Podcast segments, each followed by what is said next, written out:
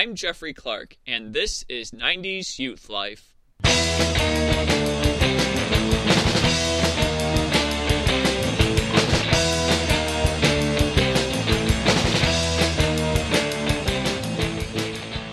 On this show, I will talk about the many things that made the 90s the best time to be a kid.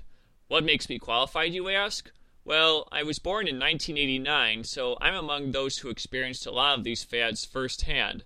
Some things I'm quite knowledgeable of, others not so much. But with a bit of research, I can present a detailed report of what made these things popular and if they still have a place today. So let's dive in. That was the beginning of my very first episode of 90s Youth Life on February 25th, 2013. And 10 years and two days later, this is my 441st and final episode of 90s Youth Life. As Johnny Carson said on his last Tonight Show, which he did back in 1992, it has come to this. I started 90s Youth Life as a segment on a college radio show I did for a little less than six months. It was called 90s Youth Flashback. It was much shorter than most, if not all, my episodes have been, but it laid the groundwork for what would become 90s Youth Life. A couple of years after I wrapped that up, Ryan suggested I start my own podcast, and I was very passionate about 90s nostalgia and I decided to go out into the world and express my thoughts about the decade in which I grew up. Like I said at the beginning of my first episode, I was born in 1989. And a lot has happened in the 10 years in which I have covered movies, TV shows, video games, books, toys, songs, all kinds of things from the 1990s. I have experienced a lot of personal growth and a lot of professional growth. When I started this podcast, I just had a part time job in which I was working four nights a week and on weekends. And since then, I have enrolled in grad school, graduated from grad school, got my first full time job, moved away from odd hours, and also found the love of my life, Audrey and I am happy to say that my life is fully independent now, and I am happy that I've had this podcast stick with me through all of the times that I have gone through during the past 10 years. And some episodes were better than others, obviously. I mean, there are some episodes that I'm not too proud about, but that's going to happen over the course of 10 years. And this podcast took me to places that I didn't think I would go to. Uh, I didn't think I would bring out on location a couple of times, but it was just something I decided to do. And most importantly, I never thought that I would be able to meet some of the people and talk to some of the people who made my 90s childhood. I talked about several of them in the last episode. And if you want to know more about them, go back and take a listen. But the fact that my childhood was actually paying attention to me in the form of the people who helped make my childhood. Um, that was definitely a satisfying feeling. I wasn't able to get everybody that I was hoping to get over the course of these 10 years. Um, I've had one or two interviews that I was going to do fall through, but nonetheless, I am happy with everything that I was able to accomplish during that time. Not only reminiscing, but getting some firsthand knowledge of what made the 90s so special. Um, I want to thank the people who are closest to me throughout the time that I have been doing this. They have been supportive, and I know that they are happy that I was able to do this for so long.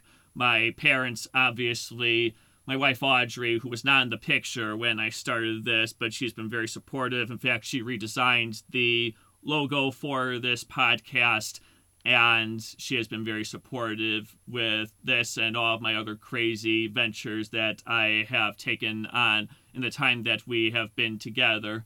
And of course, thanks to Ryan for giving me the idea to have a podcast, and I'm happy that I was able to stick with it for so long, probably longer than a lot of people would have stuck with the project with the few listeners that I have obtained during that time, but I was still passionate about it. Which brings me to my biggest thanks to you, the listeners. You're the ones who made it worthwhile. Just the fact that I got even a few hits on these episodes it definitely gave me a good feeling that I was able to reach some people.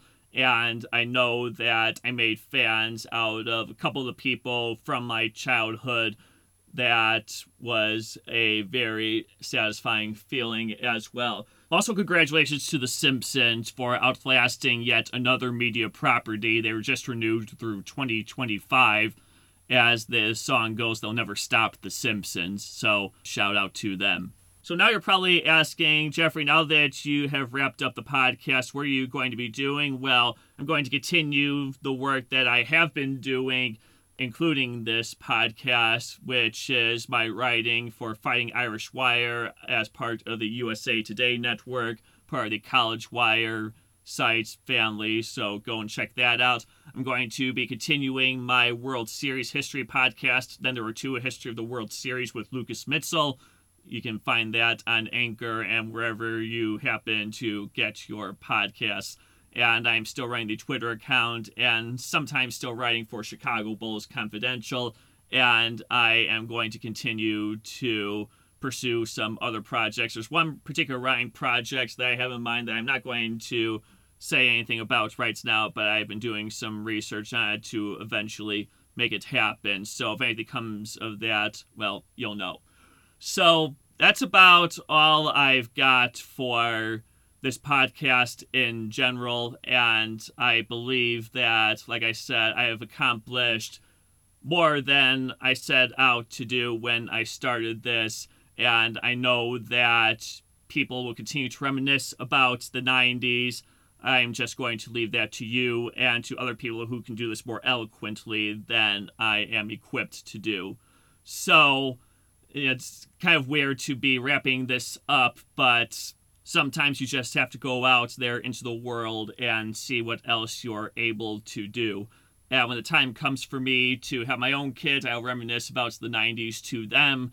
But for now, I am going to be hanging up the 90s nostalgia hat. And like I said, leave the reminiscing to you.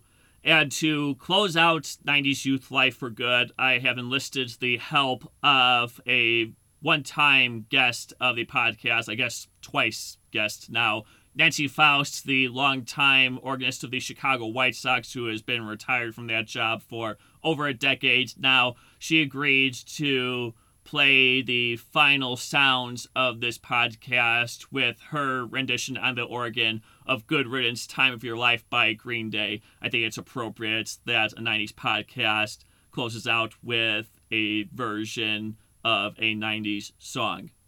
So, for the last time, I'm Jeffrey Clark for 90s Youth Life. Grow old, but don't grow up. Goodbye, and God bless all of you.